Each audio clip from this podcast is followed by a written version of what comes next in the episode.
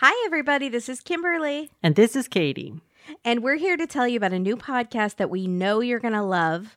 It's called Ghost Story. Ghost Story. Boo.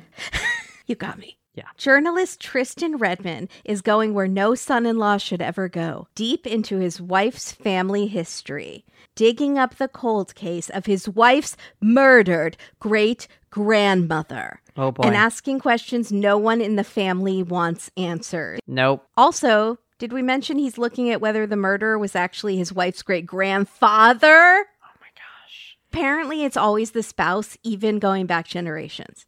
It's always been the spouse. It's always the spouse slash beloved family patriarch. or could it be a ghost? Because Oh. this story started with a ghost. Growing up, weird things would happen in Tristan's bedroom. Objects moving around with no explanation, Nope. lights switching themselves off. Ghosts love messing with electricity. Yeah. That's like Ghost 101. ovens, stovetops, electricity. Yeah. What do they do to ovens? Turn them on. Oh, yeah, I don't like that. Yeah. But ultimately, Tristan just shrugged this off until a couple of years ago when he discovered that every subsequent occupant of his old bedroom was convinced that they had experienced weird things in there too. No. No, you got a ghost, brother. Yeah. From Wondery and Pineapple Street Studios comes Ghost Story, a podcast about family secrets, overwhelming coincidence, and the things that come back to haunt us. We're about to play you a clip from Ghost Story. Follow Ghost Story on the Wondery app or wherever you get your podcasts.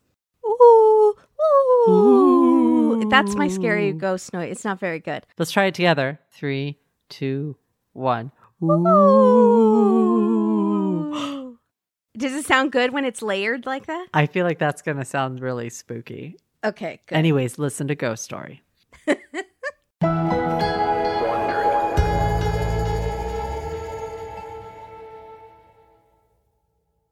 I want to tell you a story. Well, it's really three stories, all wrapped around each other. It's a ghost story, it's a murder mystery, and it's a family drama. By which I mean it's about my wife's family, her family's history, and there's a chance they'll disown me for doing this. If you come out with a piece that says he was a murderer, then I will be sorry that we ever said we would contribute to it.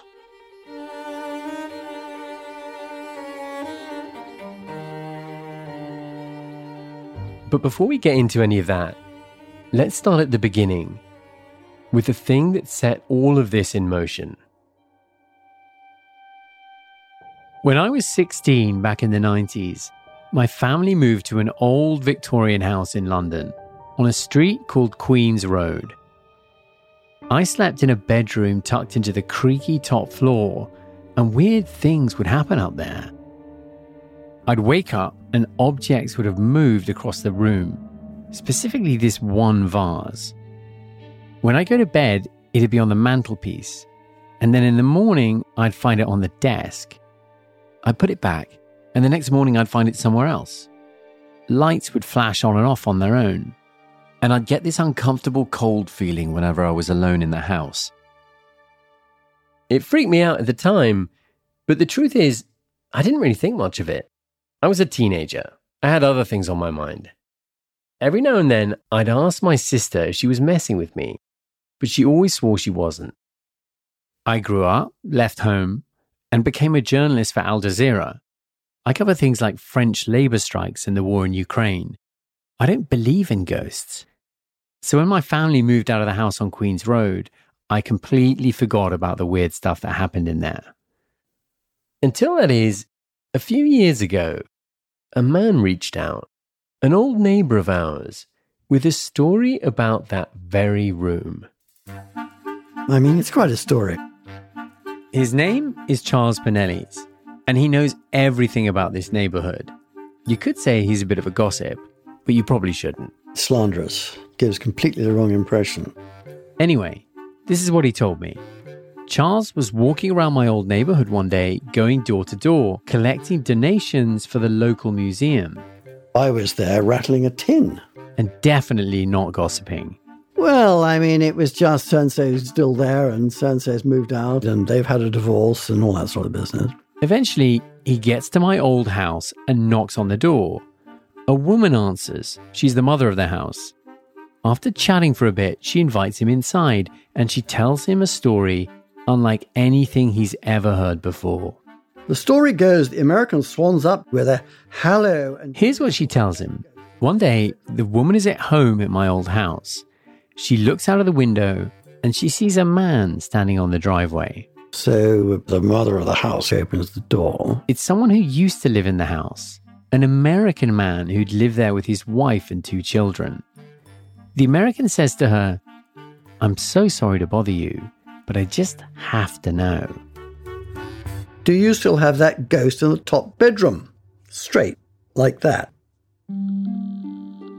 What the American man proceeds to tell her, the things his family experienced on the top floor, it makes her go completely white.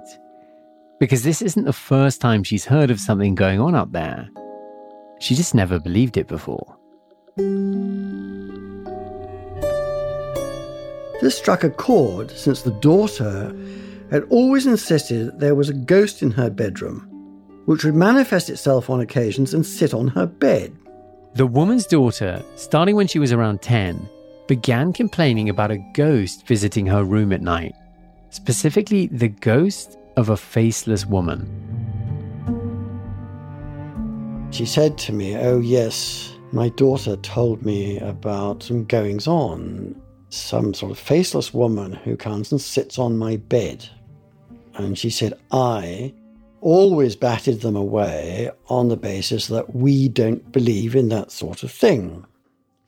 So I rang your father, and he said that was Tristram's room. So I imagine he phoned you and the cat was out of the bag.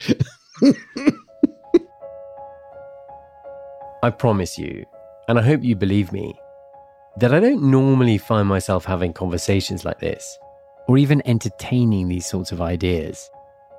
But it's kind of weird, right? You now have three completely unconnected families who have had some sort of strange, inexplicable experience in the top floor of that house. I think it's wonderful. It was definitely intriguing, but it probably wouldn't have been anything more than a story I'd tell my friends in the pub. Except I couldn't stop thinking about this faceless woman. And that's because there's another coincidence, something I hadn't thought about in years. So I guess Tristan and I just started going out, and um, they invited my parents round to his house um, to come and say hi. I first learned about it when my wife, Kate, and I had just started dating about 20 years ago. My family still lived in the house on Queen's Road, the one with the supposed ghost, and Kate was staying with us. And my granddad was in London, so they invited him over too. She was very close to her grandfather, so my folks asked if he'd join us. So granddad arrived. Um, he's got nice rosy cheeks, granddad, like all the men in my family. He wore a beret every day to keep his bald head warm. And then my granddad walked into the house, and before he said anything else, he said, My mother was murdered in the house next door. And I don't think we had ever put two and two together between where Tris lived and this big murder that happened in the family.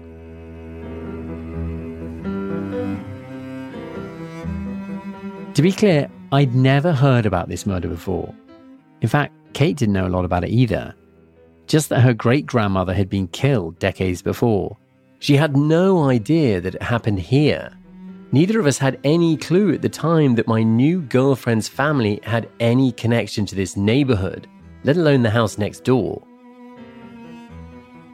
But the details of the murder make the coincidence even stranger. Because just next door to my house, the house supposedly haunted by a faceless woman, Kate's great grandmother was killed by two gunshots to the face. Binge all episodes of Ghost Story ad-free right now by joining Wondery Plus in the Wondery app or on Apple Podcasts.